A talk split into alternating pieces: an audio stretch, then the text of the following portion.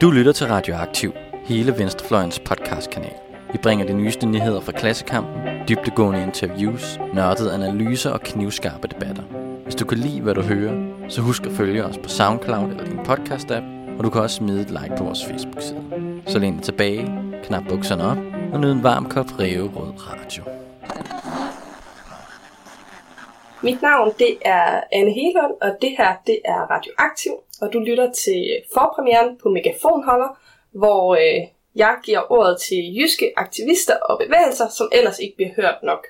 Og i dag der skal det handle om klimakamp, og jeg har inviteret mine øh, to søde og seje venner, Maria Næres fra Omstilling Gry og Robin Jæger fra Extinction Rebellion i Aarhus, til en snak om lokale og internationale klimakampe og klimaaktivisme, men også om økofeminisme og økosocialisme. Så øh, Robin, vil du starte med at fortælle om, hvorfor du er med i Extinction Rebellion? Jeg har været politisk aktiv i fire år, og jeg har altid synes, at det med klimaaktivisme, det var lidt uoverskueligt. Kan vi overhovedet nå det, og kan vi finde rundt i alle de her undersøgelser, vi hører? Så læste jeg en artikel på DR om, at vi ikke kan nå at redde Grønland. En amerikansk klimaforsker, Jason Box, har været ude at sige, at når havene stiger, kan vi ikke nå at redde Grønland. Men han sagde heldigvis også, at vi kan nå at ændre på, hvor hurtigt Grønland smelter. Og fordi det ligesom ramte noget meget hjemligt for mig, jeg er grønlander, så begyndte jeg også at kigge ud af og se, at klimakrisen allerede koster enormt mange liv, og vi har enormt travlt, og at det nok for mig er den mest essentielle kamp lige nu. Hvad med dig, Maria? Mm. Hvorfor er du med i Omstilling? Det, der ligger mest til mig sådan fra, fra min barndom og ungdom, det er også aktivisme. Så gå ud og protestere øh, mod det, som vi er imod, og alle dem, der tjener penge på, at tingene er, som de er, og vende magten på den måde. Men jeg tror også, efterhånden som jeg er blevet ældre, og lærer flere og flere mennesker at kende i forskellige øh, dele af samfundet, også mennesker, der ikke er politisk aktive, at det er totalt nødvendigt, og samtidig med, at vi nedbryder kapitalismen og det system, der har bragt os på total katastrofekurs, så skal vi også øh, opbygge alternativet. Så at give folk skyld, og det der med, at det skal være sådan individuelle et eller andet, det kan nemt blive sådan noget med, at man ikke kan se en fremtid. Man kan ikke se, hvad det er så, vi skal. Omstilling Ry er sådan en bevægelse, der organiserer lokalt i lokalsamfund, og prøver at simpelthen starte med at bygge den fremtid, som vi gerne vil, vil se, eller den fremtid, vi er nødt til at have. Så det er sådan en, en bevægelse med mega meget håb i, og også mega meget potentiale. Så det er derfor, jeg er gået, jeg er gået ind i det. Fedt. Altså det tætteste, jeg kommer på sådan, eller i hvert fald i lang tid, kom på at lave noget klimaaktivistisk, det blev mega individuelt. Okay, så lever jeg vegansk og ruder lidt med permakultur i mit kollektivs have, og nu er jeg flyttet til Gellerup, så er det sådan, åh, Jamen, så har jeg fået mig sådan en lille bykompost, som jeg kan bruge nede i min øh, gårdkolonihave. Men det bliver jo meget individuelt og ikke, ikke så meget i, i fællesskab. Så hvordan prøver jeg at gøre det her med at opbygge alternativ til noget mere fællesskabspræget og noget, man gør sammen, i stedet for det bare en og en, når man står nede i supermarkedet med sin øh, indkøbskurve. Sådan synes jeg hurtigt det bliver. Forbrugerisme. Jamen, Omstilling Gry er en del af, af det, der hedder Transition Towns bevægelsen. Og der er også en, sådan en øh, dansk organisation, der hedder Omstilling Danmark, som jeg også har været med til at starte. Og, og det går ud på, at i stedet for at organisere studerende for sig, eller fagbevægelse, eller studentorganisation, som man jo tit gør, så handler det om at gå ud fra et geografisk område, så gå ud fra et nabolag eller en lille by. Eller nogle gange i store byer, så er det en gade, hvor man siger, her på i vores lille sted, og en, en geografisk afgrænset område. Vi kan godt leve her, og vi kan godt have, der kan være et godt liv til alle, hvis vi deler som det, vi har, og hvis vi skaber det sammen. Og så handler det om at aktivere så mange mennesker som muligt inden for det lokale område, i at, at være en del af, af løsningen, kan man sige. Og det starter øh, altid med en vision, så det starter med, at man prøver at samle folk til at sådan forestille sig, ry om 30 år, hvor vi ikke har adgang til fossile brændstoffer, og hvor vi er i balance med de ressourcer, vi forbruger, så vi ikke forbruger mere, end, end jorden kan gendanne. Hvordan kan vi forestille os det? Vi ved godt, hvad vi vil væk fra, men vi skal også vide, hvad vi gerne vil hen til. Så vi er nødt til at have nogle idéer om, hvad det er, vi gerne vil leve, hvorfor en slags øh, lokalsamfund vi gerne vil have, og så tage det helt konkrete. Og så er det så, efter den vision er sådan blevet, blevet klar, blevet delt, så kan man så gå i gang, og så er det egentlig alle skridt, der er enten små eller store, alt der fører hen imod det, det er en del af, af omstillingen i det, i det område. Og det betyder også, at, at alle kan være med. Det betyder, at, at øh, alles indsats har en værdi. Og det er helt vildt fedt at arbejde på den måde, fordi det er også, øh, man kommer jo til at arbejde med nogle, sammen med nogle mennesker, som ikke er lige præcis ens egen alder, eller lige præcis har de samme politiske øh, analyser som en selv. Det betyder også, at det tager meget længere tid, end man er vant til. Man kan ikke holde sådan nogle straight møder, som vi er vant til inden for politik. Altså for pludselig er der en, der rejser sig op og siger, jeg får sådan lyst til at fremsige et digt. Og det, og det skal der bare være plads til. Altså alle de der, der strider i forskellige retninger, og nogen er måske talehandicappet om, det er svært at forstå, hvad de siger, men så er der nogen, måske nogen, der kan oversætte lidt og hjælpe, men det er bare meget mere rummelig måde at arbejde på, når man simpelthen beslutter sig for, at det er alle, der bor i det her område, er som princip med i det her. Det synes jeg er super fedt. Og vi skal jo have alle med, hvis vi skal nå det i tide. Og derfor så bliver vi også nødt til at kæmpe for internationalt.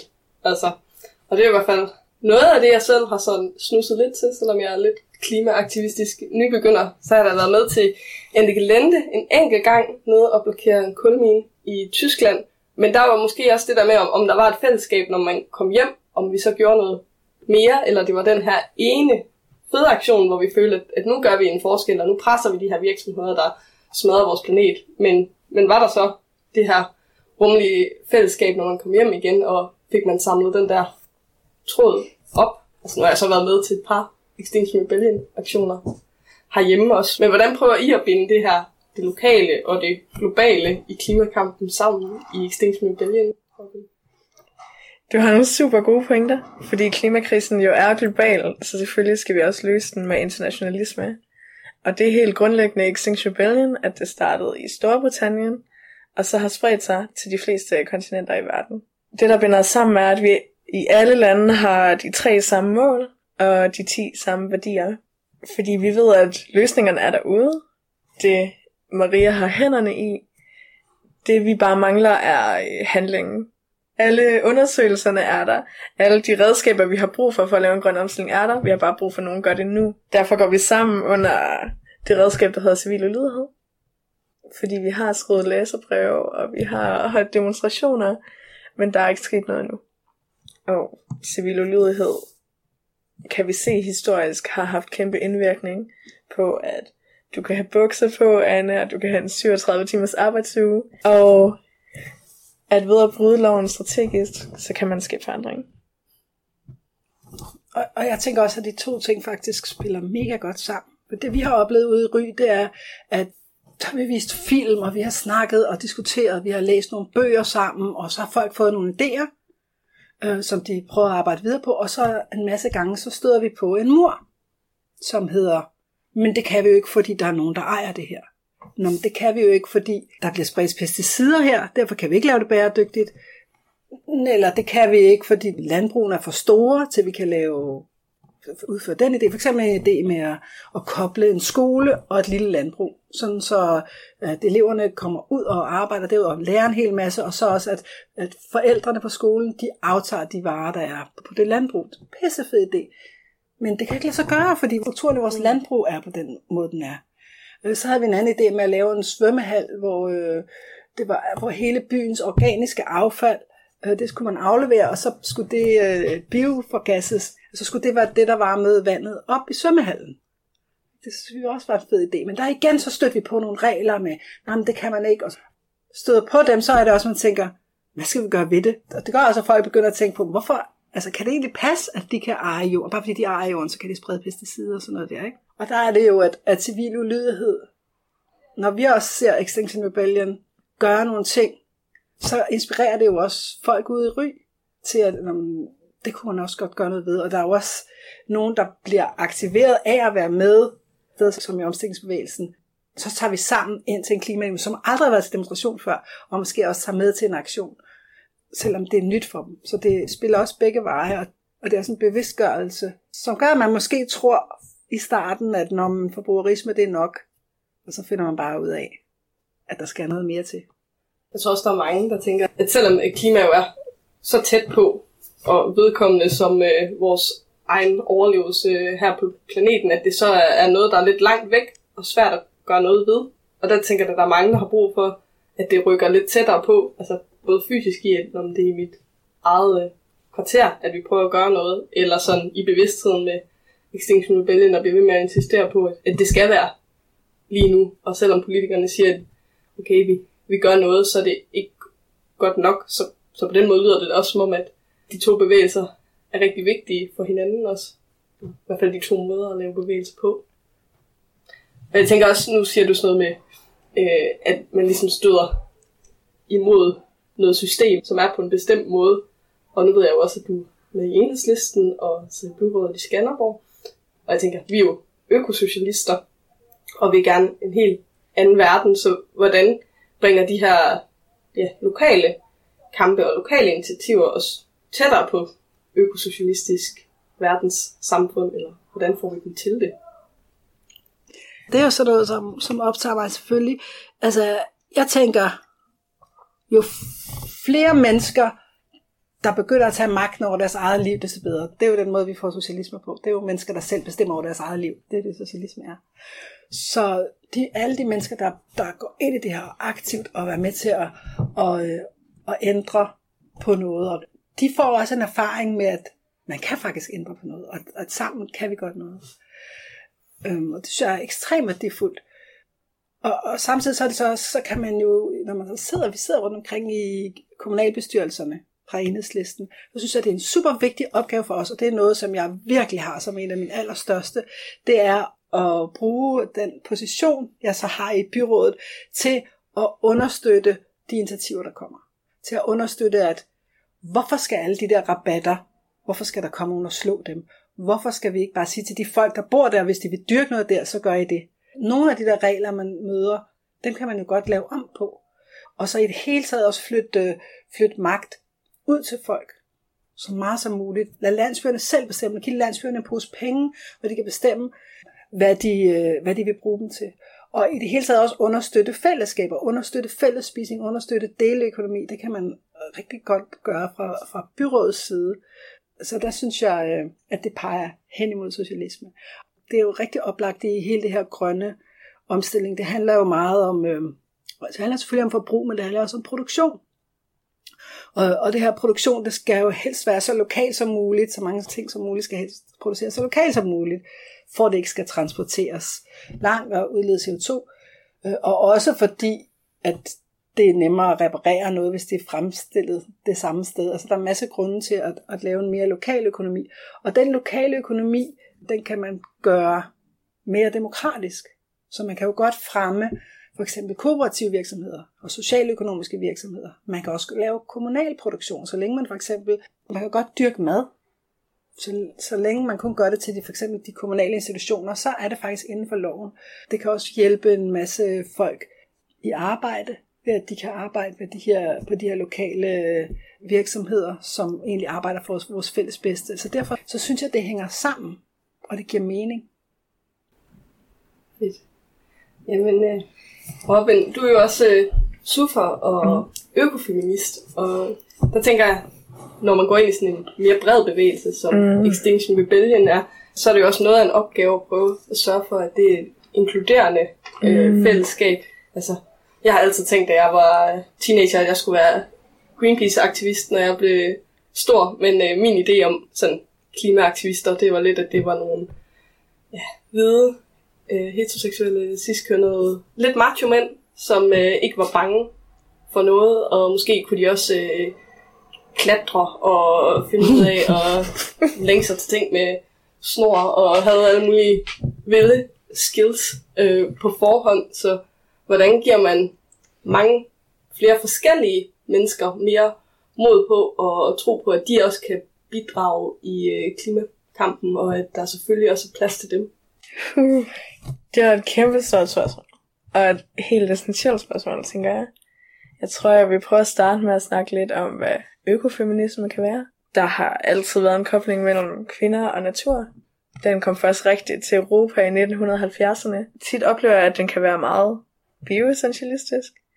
Altså handle meget om, at naturen og kvinden automatisk hænger sammen og bliver udnyttet. Jo, kvinden er den frugtbare, ligesom jorden er. Hele den der moder jord. Ja. Og den synes jeg er nødvendigt at gøre op med, fordi hvis det hele er givet fra naturens side, så kan vi heller ikke finde nogen afslutning på det. Hvis kvinder fra naturens side bare er de svage og dem, der altid skal reproducere, og naturen fra naturens side altid er der for at blive udnyttet, så kan vi jo ikke stoppe det. Hvis vi ikke kan finde en materiel basis for det, hvis vi ikke kan finde en start. Så for mig er det virkelig vigtigt, at det er en materialistisk økofeminisme, vi laver. Så noget af det, man kan gå ind og kigge på, det er, at klimakrisen og undertrykkelse af kvinder hænger virkelig meget sammen. Det er kvinder, der bliver efterladt i flygtningelejre efter naturkatastrofer, mens at mændene søger nordpå. Det er kvinder, der skal gå længere efter vand. Det er kvinder, som dyrker størstedelen af jordens jord.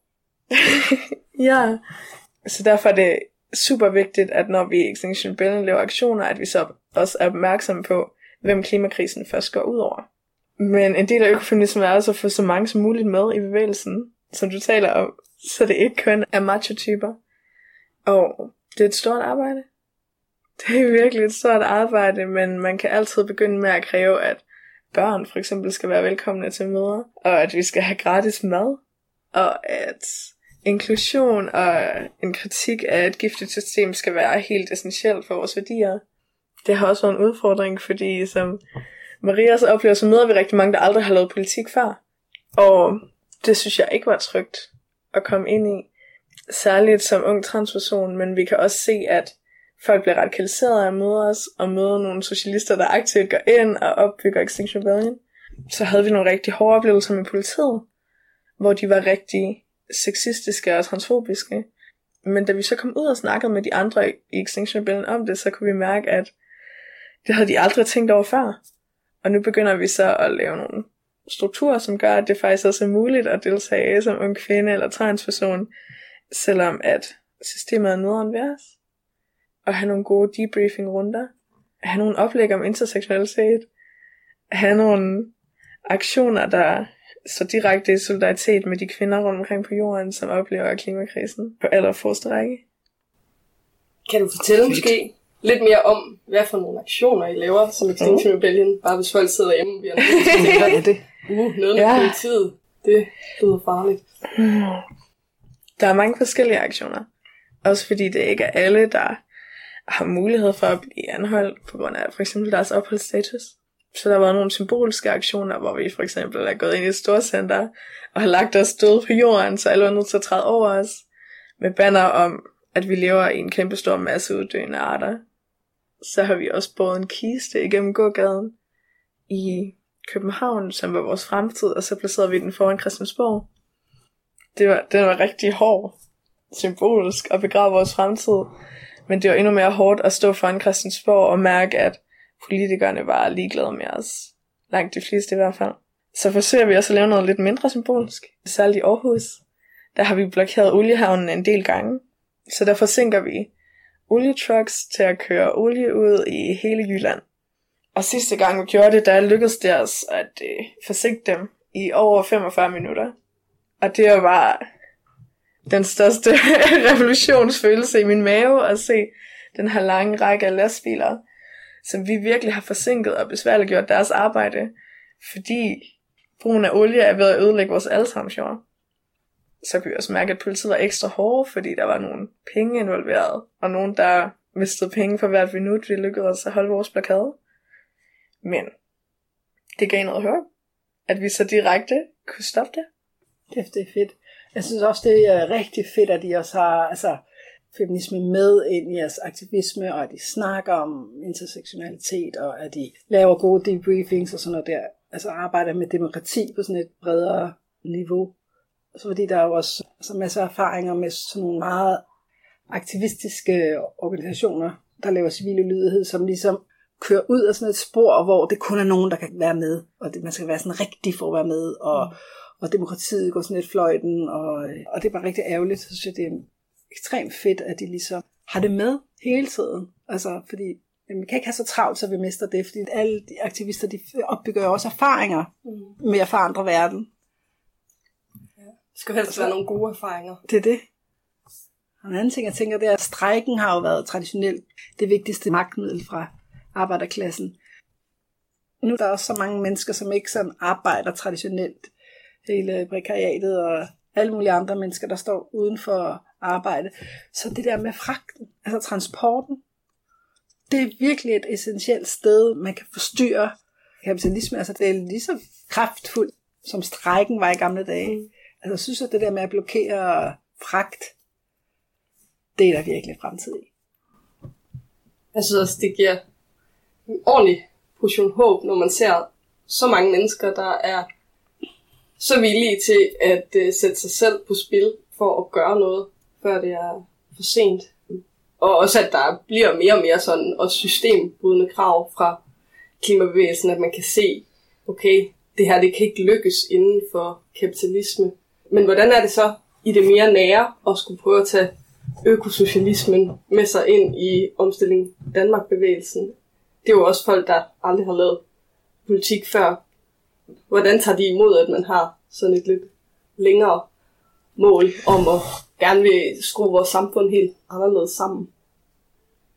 Det er ligesom sådan hele den her Transition Town bevægelse, den, den hænger meget sammen med økosamfundsbevægelsen og permakulturbevægelsen, så den har det faktisk i sig. Altså den har sådan i yderste konsekvens øh, en sådan ret ekstrem demokratiopfattelse, som, øh, som handler om lokaldemokrati, om nærdemokrati og, og direkte demokrati. Netop ved at, at styrke de her små enheder, sådan så der også bliver mulighed for et ansigt-til-ansigt demokrati, hvor man snakker med hinanden og tager beslutninger på den måde, og hvor alle er sådan ægte involveret, og ikke kun stemmer hver fire år. De spørgsmål var om, hvordan vi gør det sådan bredt, men det er det faktisk. Det er, det er ligesom været fra starten, og det er det også den måde, vi holder møder på, og sådan noget. De er sådan lidt anlagt på, at vi altid med og der er altid sådan noget børnepasning og sådan noget. Ikke? Der er ikke nogen, der stiller spørgsmålstegn ved. Selvom folk ikke kalder sig socialister, så det, det handler om at, at give noget magt og indflydelse tilbage til lokalsamfundet. Så hænger det ligesom så godt sammen med, at der er ikke sådan konflikt imellem det, det, de der... mål, man har, hvis man kommer ind som venstreorienteret, og de mål, man har, fordi man som lokal borger gerne vil tage del i, at vi skal nå i mål med den grønne omstilling, og vi skal tage de første skridt her lokalt. De det er det, de, de, spiller, de spiller nemlig godt sammen. Der kan godt komme nogle overensstemmelser, altså sådan noget med, at man må gøre ting, der er ulovligt. Det er jo selvfølgelig en øh, barriere, man øh, støder på. Folk måske ikke er helt klar på civil ulydighed. Ja, nej, det, det er det helt klart ikke. Men når folk har været aktive et stykke tid, så bliver de jo mere og mere modige, og mere og mere kritiske, og mere og mere villige til at ture, stå frem og ture og sige, vi vil være med til at bestemme, og når der skal besluttes, hvad der skal gøres ved det her, det er tog, så, så folk også melder sig på banen og siger, at der skal være plads til det, vi skal have en reparationscafé. Ja, så jeg synes, der er meget empowerment i det, øh, i den måde at arbejde på.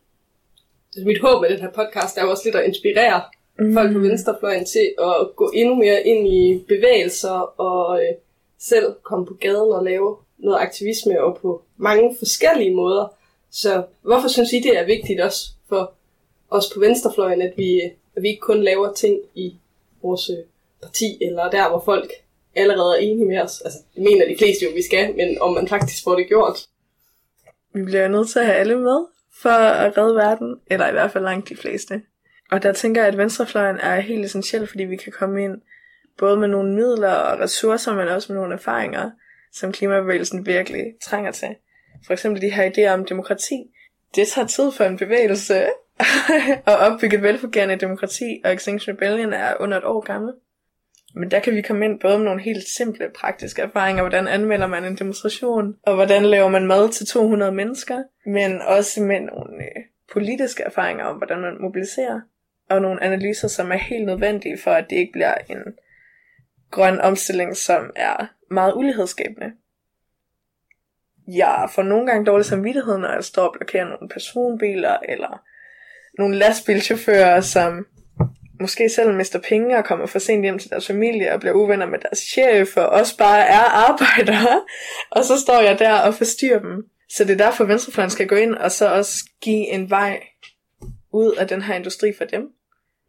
Og sige, i vores grønne revolution vil vi faktisk gerne have, at olieboringerne bliver lukket, men at din chef betaler din løn, indtil at du og dine venner selv har organiseret en måde, hvor I kan arbejde på en grøn og klimavenlig måde. Det kunne være en af de økosocialistiske krav, som bevægelsen trænger til. Så vi skal ikke bare sige, der er alligevel ikke nogen jobs på en død planet. Nej, og ikke fremmedgøre dem totalt, så det ikke kun er også øh, unge studerende med masser af overskud, der kan være med. Fordi så kommer vi ingen vegne. Der er altså rigtig mange, der gerne øh, vil noget. Mm. Altså, det kan vi se, når vi laver arrangementer. Der møder en masse mennesker op, som gerne vil gøre noget, men virkelig ikke ved, hvad de vil, fordi de ikke har nogen erfaring med at arbejde politisk.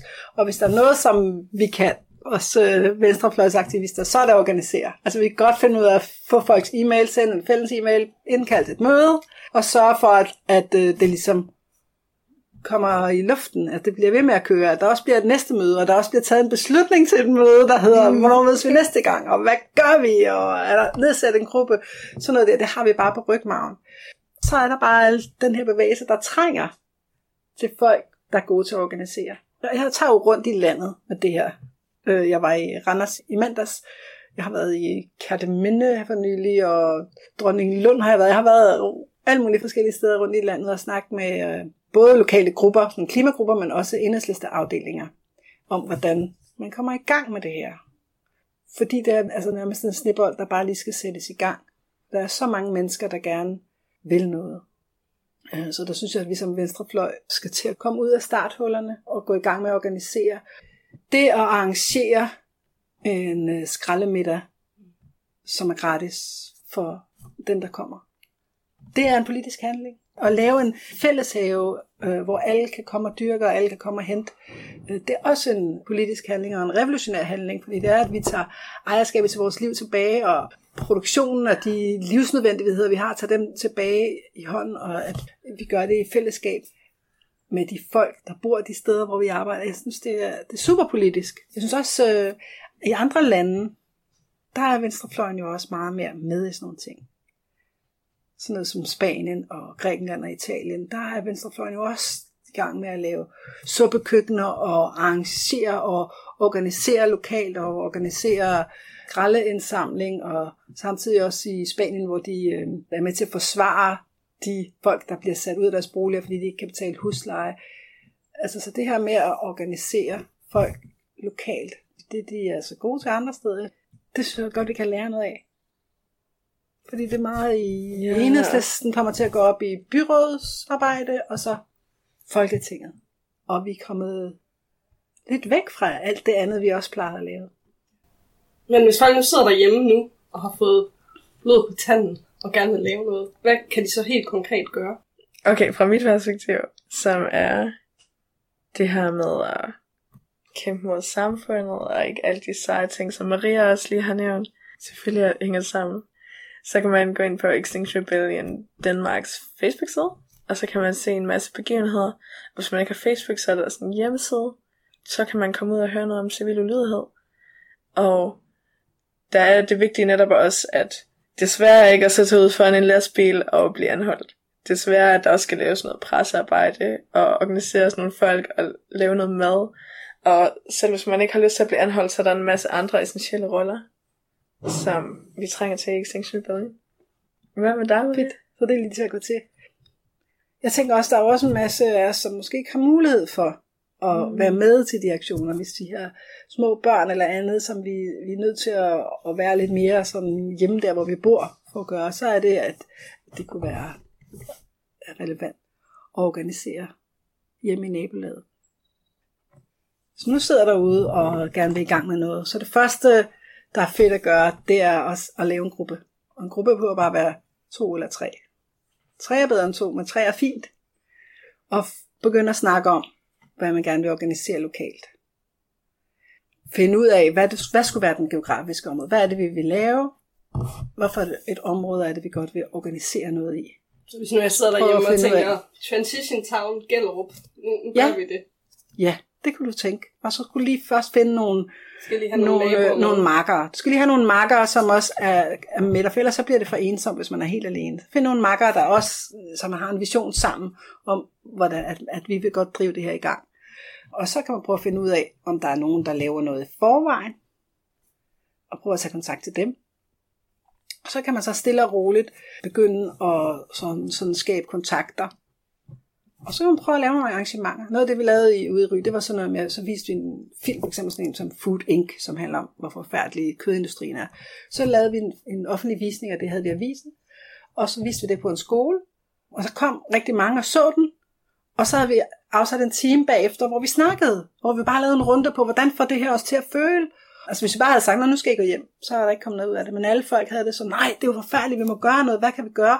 Og så var der nogen, der sagde, der er et sted herude, hvor kommunen har noget jord, der kunne vi have nogle køer.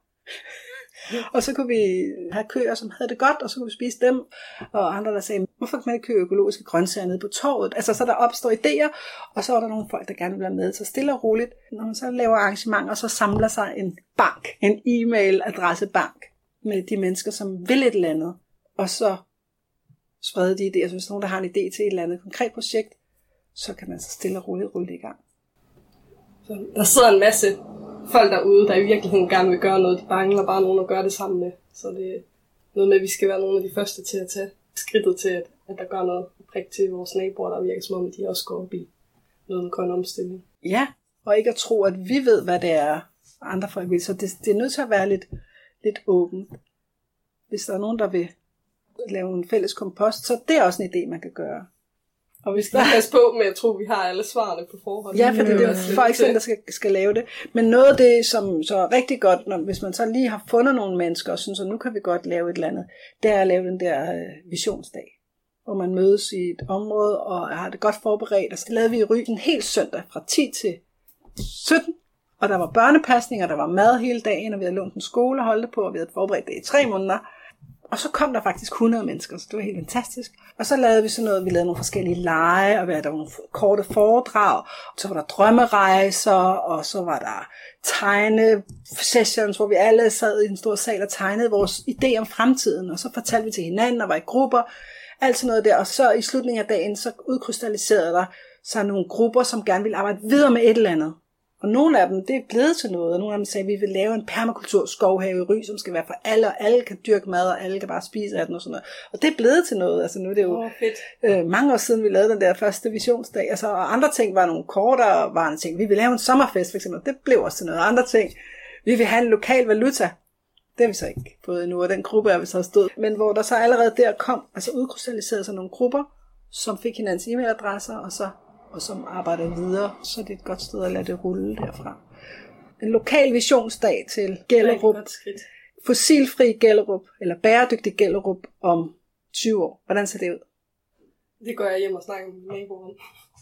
Ja, Hvad så, hvis man gerne vil gøre noget sådan lidt mere globalt, ud over Danmarks grænser? Hvor sker der noget spændende? Der sker en hel masse ting. Der er selvfølgelig Anne Gelinde, som du selv har været med til. Det synes jeg også er så imponerende, fordi det er en protest, der vender tilbage år efter år, nogle gange flere gange om året, hvor man blokerer brunkulsminer i Tyskland. Og der kan man følge Klimaaktion DK, og de plejer tit at linke til andre ting. Der kommer snart en international aktionsdag, hvor en masse fra Danmark tager til Berlin og blokerer noget også. Så er der mange protester imod gasfelter i Tjekkiet. Der er nok at give sig til. Der er nok at give sig til. Hvad siger du? Klimaaktion.dk skal man gå ind og synes godt om på Facebook, mm. så får man al den info, man skal bruge. Alle de gode tips. Jeg håber i hvert fald, at jer, der lytter med, I har fået meget mere mod på at lave øh, klimaaktivisme. Jeg er i hvert fald blevet lidt mere inspireret til, hvad jeg kan gøre lige der, hvor jeg bor også, og også fået endnu mere mod på, hvorfor det er vigtigt, at jeg også er med i Extinction Rebellion. Og jeg er rigtig glad for, at I vil komme og have den her snak med mig, Robin og Maria. Og øh, hvis I andre også synes, det var hyggeligt at lytte med, og har fået lyst til at høre endnu mere, så skal I øh, lytte med igen den 28. september kl. 17, hvor der er live premiere, sådan ægte premiere, det her er lidt en forpremiere, på Megafonholder, fordi at der kommer den øh, feministiske øh, festival Talktown til Aarhus.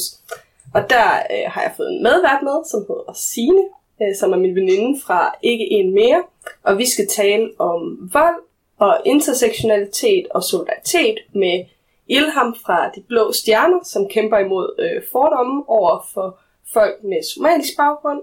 Med Miriam fra Kvinder i Dialog, som kæmper i, øh, mod burkaforbuddet. Og så med normstormerne og diversity, som øh, ja, kæmper for normkritik og mangfoldighed. Så det tror jeg også bliver rigtig fedt. Jeg øh, håber i hvert fald, at I har lyst til at høre endnu mere megafonholder, så I kan bare følge med her på Radioaktivs side.